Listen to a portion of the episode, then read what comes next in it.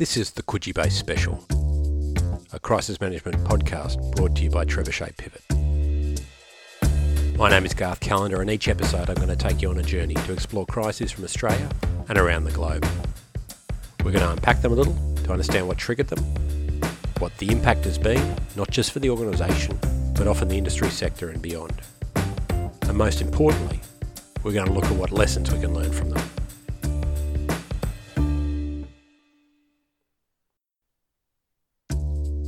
Thanks for joining us. In our first episode, I'm joined by my dear friend Marley Walchuk. Together we look at the nineteen ninety-seven crisis that consumed the iconic Australian biscuit manufacturer Arnott's. We hope you enjoy hearing of the lessons from this successfully managed yet very expensive crisis caused by product tampering and attempted extortion. We're we're, uh, we're pushing the bounds of technology here and running this pod- podcast from opposite ends of the globe. Um, so, Mark. Marley, why don't you say where you are? I'm in Vancouver, Canada. So, uh, so, so you're in a log cabin in a forest in Vancouver with bears, I'd imagine. Um, That's exactly. Yeah, and I'm I'm sitting on a beach surrounded by palm trees on the Gold Coast in Australia. Well, that's not that's not that far from the truth, actually, Garth. There are palm trees out the window. It's true. It is. Okay, so Garth, tell me what you consider a crisis to be. Any event that can adversely affect an organization's, so their people, their assets, reputation, market share, their stability as organization, be it financial or otherwise, and even their longer term viability as an organization. And often it is what's going to hit the front page of the Australian or the the Sydney Morning Herald or the yeah. Vancouver Tribune. I don't We wanted to talk about um, product tampering, but why? What what is the, the purpose of this particular subject uh, in relationship to what you do? So product tampering is a really interesting one from a crisis management perspective, because there's always so much learning that you can bring from how a uh, product tampering incident uh, and is usually the extortion attempt associated with it, how that is handled. Um, and we'll, we'll raise them in, in, in other podcasts, some of the other really spicy sort of product tampering and extortion incidents that have been out there. And the, the two which come to mind, and I've I've just finished doing a bit of work on, are um, the Pepsi-Cola uh, syringe in the cans of Diet Pepsi uh, mm-hmm. incident, and how Pepsi um, really aggressively handled that one. Uh, and the other one, which is um, quite grisly, which is the, uh, again, it's another U S-based one, but the uh, the human finger found in the tub of Wendy's chili. Um, oh. So... Grizzly story, but a, again, a really interesting one to see how, from a from a corporate standpoint, they they managed uh, or or mismanaged that that crisis. Um, and and I guess it's probably worth also talking about that that product tampering. If you go right back to the early eighties, nineteen eighty-two, when seven people were killed in the the Tylenol incident with um, uh, poison put in Tylenol capsules um, on on on shelves in chemists, and uh and yeah tragically killed seven people, but that that incident alone sort of had a a global impact on the way that we um we expect pharmaceuticals and more broadly products to be sold to us. So mm-hmm.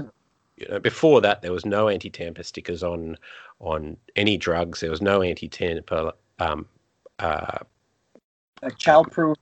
Yeah, no, none of that. So that's true. I remember. Yeah, I remember the way it played out was somebody walked into a chemist, pin, pinched a couple of bottles, walked out, and um, opened the capsules, emptied the contents, filled it with cyanide, closed the capsules, closed the bottle, put it back on the shelf, and it looked exactly the same as any other bottle. Whereas today, there's no way that you do that. You, and if you picked up a bottle and worked out that the that the the childproof um, uh, bit of plastic on it has broken, you yep. you. You'd let somebody know, probably. Yes. Um, yeah, that was a huge one. I do remember that. Wow. Yeah. yeah. Now, yeah. and we discussed earlier about the um, a, a Monte Carlo incident, and what? Now, we, yeah. I don't have Monte Carlos here at my grocery store, so explain what that is. Yeah, so they're they're an iconic Australian biscuit. So they're, um, I guess they're they're kind of a light short, two two fairly light shortbread biscuits um, with a Uh, marshmallow filling with a, a, a kind of red-coloured glaze around it as well. They're pretty good. Pretty good. Mm, it's delicious. Yeah.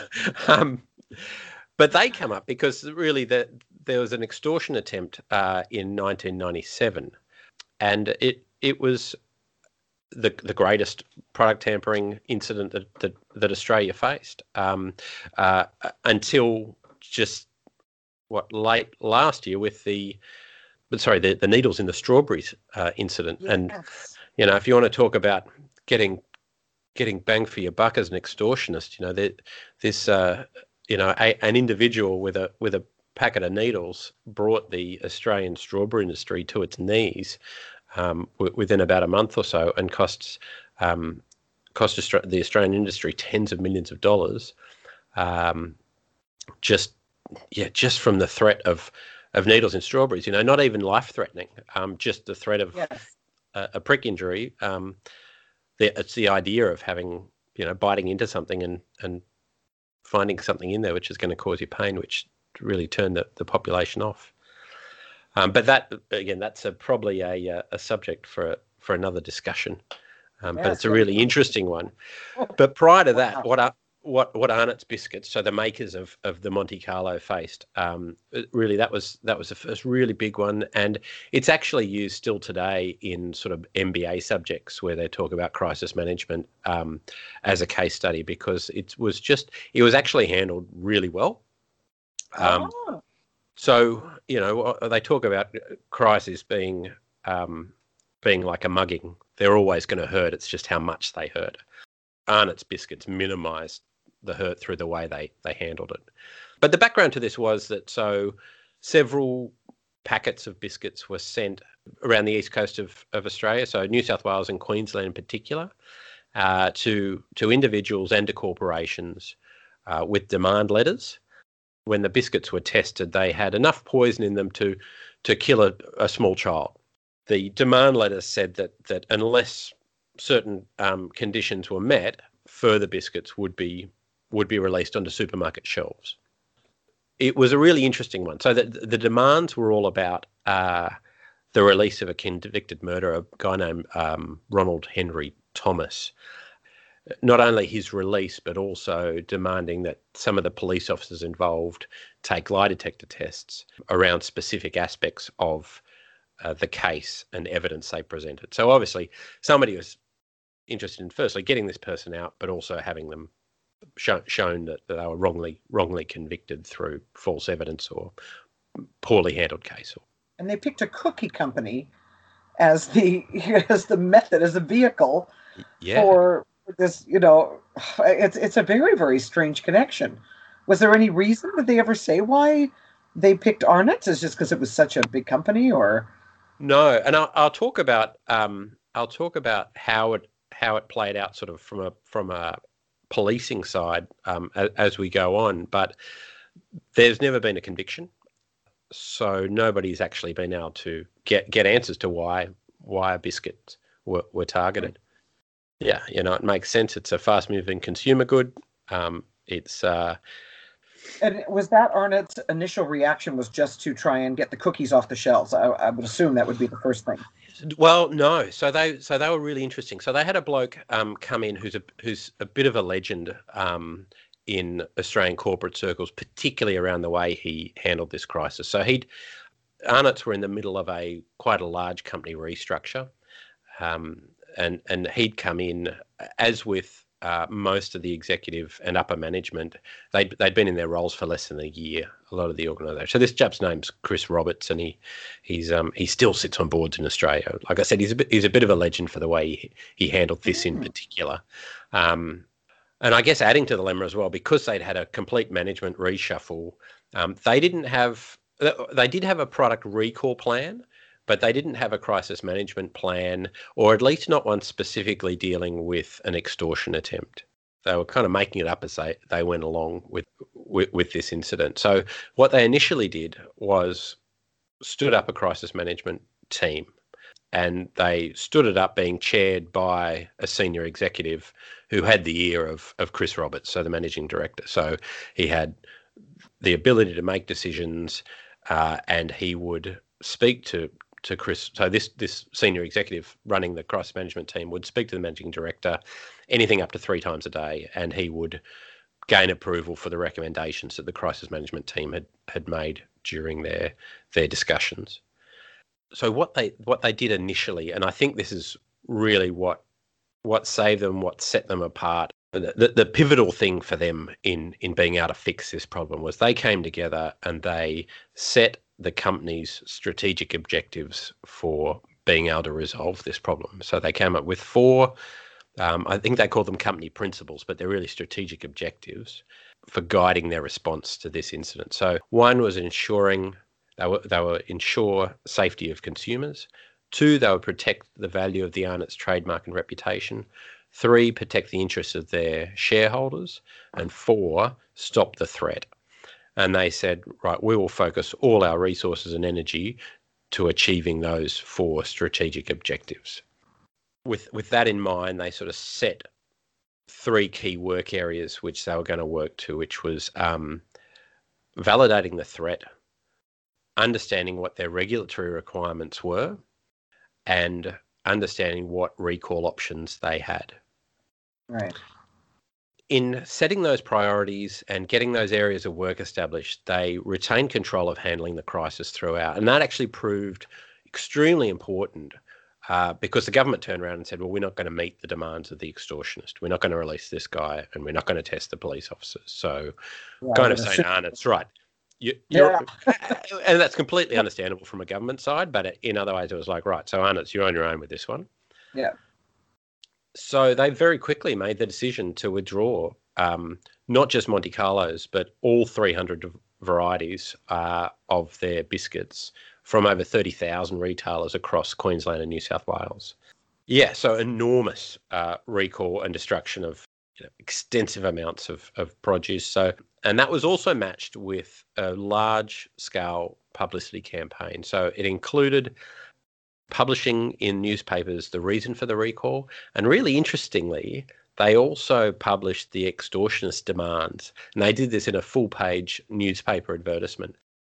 Mm. Again, you know, that, that messaging actually endeared them to the public and yes. showed showed Arnott's as the victim here. Um, so they were being transparent. They were getting the public on side um, and so retaining that that um, that customer base. And that was really the first phase of, of what they did. So that initial assessment, setting the priorities, and then the recall. Then they went into a, a what they called managing the market in exile. So they weren't in the market. So they had all their products withdrawn from the shelves and they went about, okay, so how do we make sure when our products get back on the shelves that they're going to sell? And again, that was all about just maintaining transparency, ongoing com- Um, communications through to, through the media, and this is before social media, so this is not Facebook pages or company websites or anything like that. This is working through the media to reassure the public of what they were doing and why they were doing it. Uh, and then the police eventually provided Arnott's with information that they believed that the extortion threat had ended. This information, with consumer feedback, so they'd set up phone hotlines and they were doing polls of consumer sentiment, and the the customer feedback they had indicated that they had the credibility and they had consumer trust. So that remained high because of that ongoing transparency in communications. And then they made the decision to return the stock to, to the shelves. Following eleven days from the from the recall, they restocked shelves. And again, a lot of work getting supermarkets back on side. Because uh, yeah. the supermarkets were the end, of, you know, at the end result, the one's going to make make money or lose money from from selling the products or having the stock sit on shelves not selling. That's right. Um, so they had to confirm to them that the stock was going to sell and that it was going to be safe. And to the best of their knowledge, this was not going to be a recurring thing.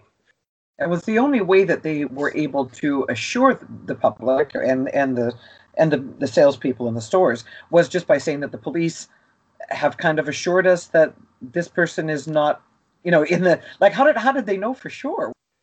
They found, they got D N A evidence on a postage stamp from one of the, uh, from, from one of the packets of biscuits, the, the parcel that, that went with it. And it actually identified the seventy-six-year-old mother of Ronald Henry Thomas. So oh. mum looking after a boy trying to trying to get him out of prison through an extortion attempt. Um, oh, my gosh. However, in two thousand two, as the, the trial was taking place, that evidence was dismissed. Um, I don't I don't quite understand exactly. The forensic um, biologist with, withdrew that evidence, saying they weren't sure whether that D N A link was correct. Uh, either way, it's never been prosecuted, but the fingers all pointed squarely at at uh, this chap's mother. Okay, then. yeah. Uh, so, and, and I, I'd imagine behind the scenes there was that ongoing um, dialogue between police and Arnott's to right. understand what they knew about the extortion attempt and the likelihood of that recurring, the fact that they'd identified somebody who was likely the the, the perpetrator. Oh, yeah. So I was going to say, so they got everything back on the shelves. They were obviously able to convince the stores to take them back. Mm. Did they put all of the brands back? They did, at an estimated cost of about ten million dollars. So oh, this goodness. was not a cheap activity, and that was just the withdrawal of products, the destruction of products, and the restocking of shelves. However, the entire crisis is estimated to have lost Arnott's around um, more, more than double that, so twenty-two million dollars. twenty-two million Australian dollars in late nineteen nineties time, um, so significantly more than that these wow. days. So, and that was all around the advertising, the public relations, um, the implementation of those consumer monitoring tools, loss production, things like that. So extremely expensive, but nevertheless, it, it, it is it is praised, and Chris Roberts is revered, and, and that is the benchmark for for good handling of a product recall and extortion uh, attempt in, in Australia today. It cost, cost them twenty-two million dollars, but but to be honest, that if it had been poorly handled, that that could have bankrupted Uh, Arnott's. You know, they they could have gone under if this had been a long drawn out thing. If they'd lost uh, consumer support, um, if if some way they'd been seen to mishandle this, um, and we'll, we'll we'll talk about uh, in later podcasts. We'll talk about ones where that that was true. And right. So so just, sorry. Just to recap, uh, what do you believe they got right? What what would you say are the main points of what they did correctly to gain back all of this? You know, trust and and money. I think the key thing is that they set those strategic priorities early, uh, and they use them to focus all their effort. So in these sort of situations, it's really easy to start delving into the tactical.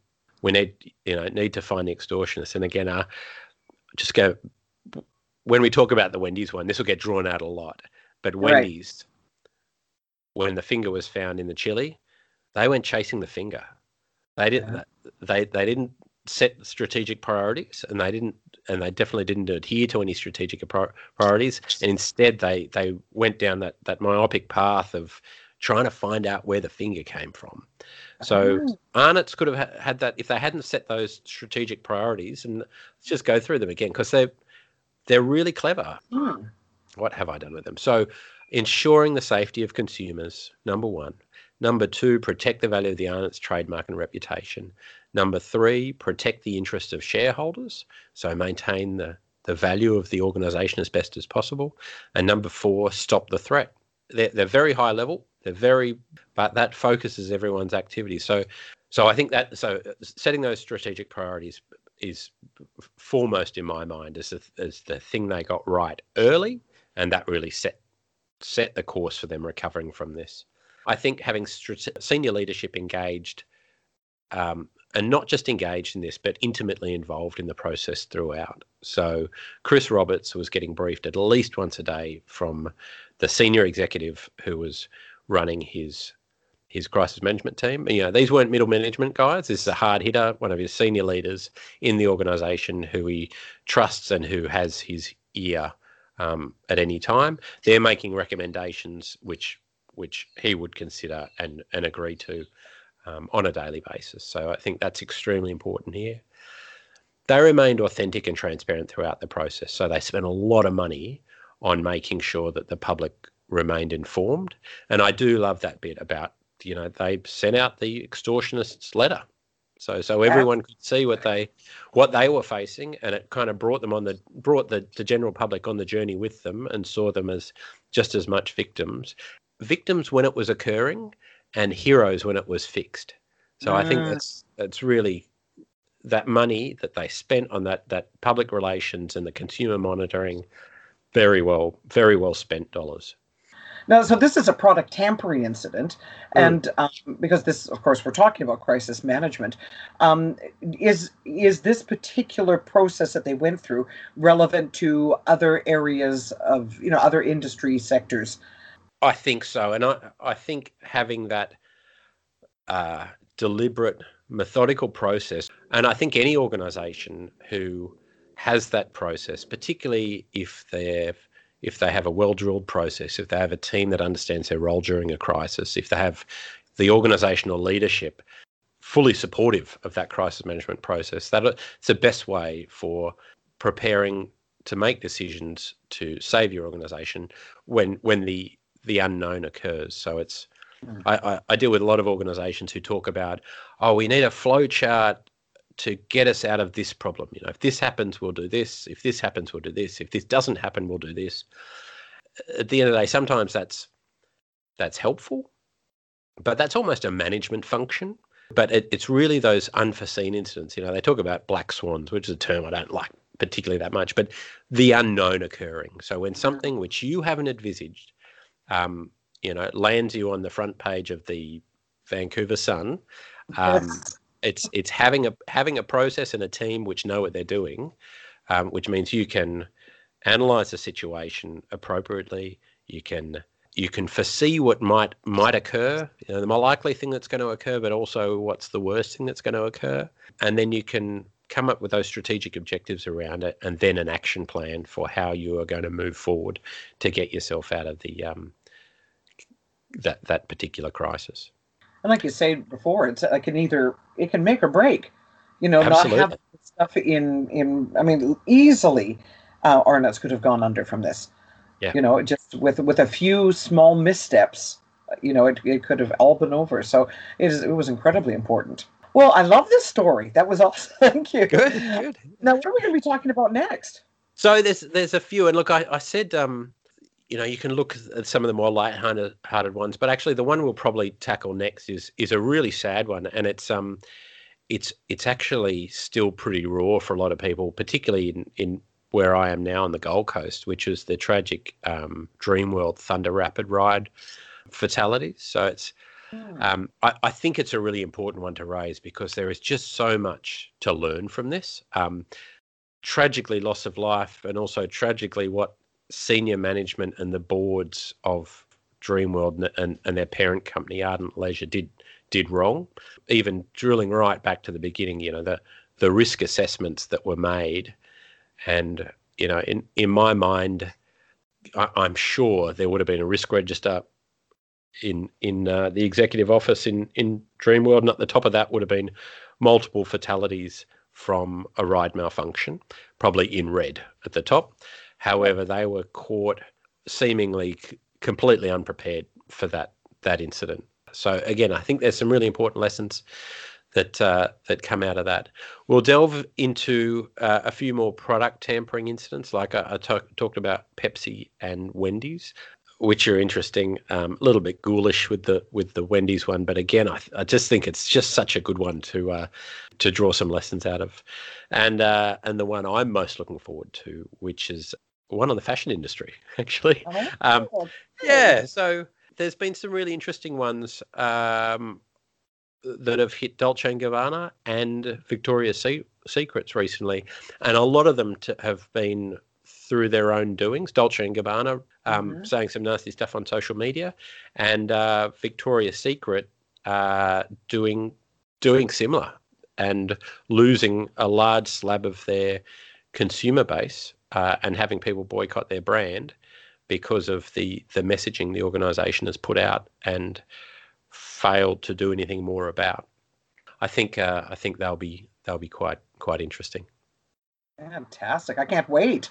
Well, Marley, thank you so much for, for being involved in this. Um, I, sure. I, pro- I probably just have to say, if people want to learn more about this, please have a look at our website. We keep um, regular updates on current and fairly topical crises, um, Australia, but also around the globe. So it's um, w w w dot trebuchet pivot dot com, and you can sign up to our websites. And if there's anything you want to get in touch with us, in touch with us about, there is a link to get in touch with us, or email us at information at trebuchet pivot dot com. Wonderful. Thank you, Garth. Appreciate it. All right. Well, look forward to talking to you next time. Let's do it.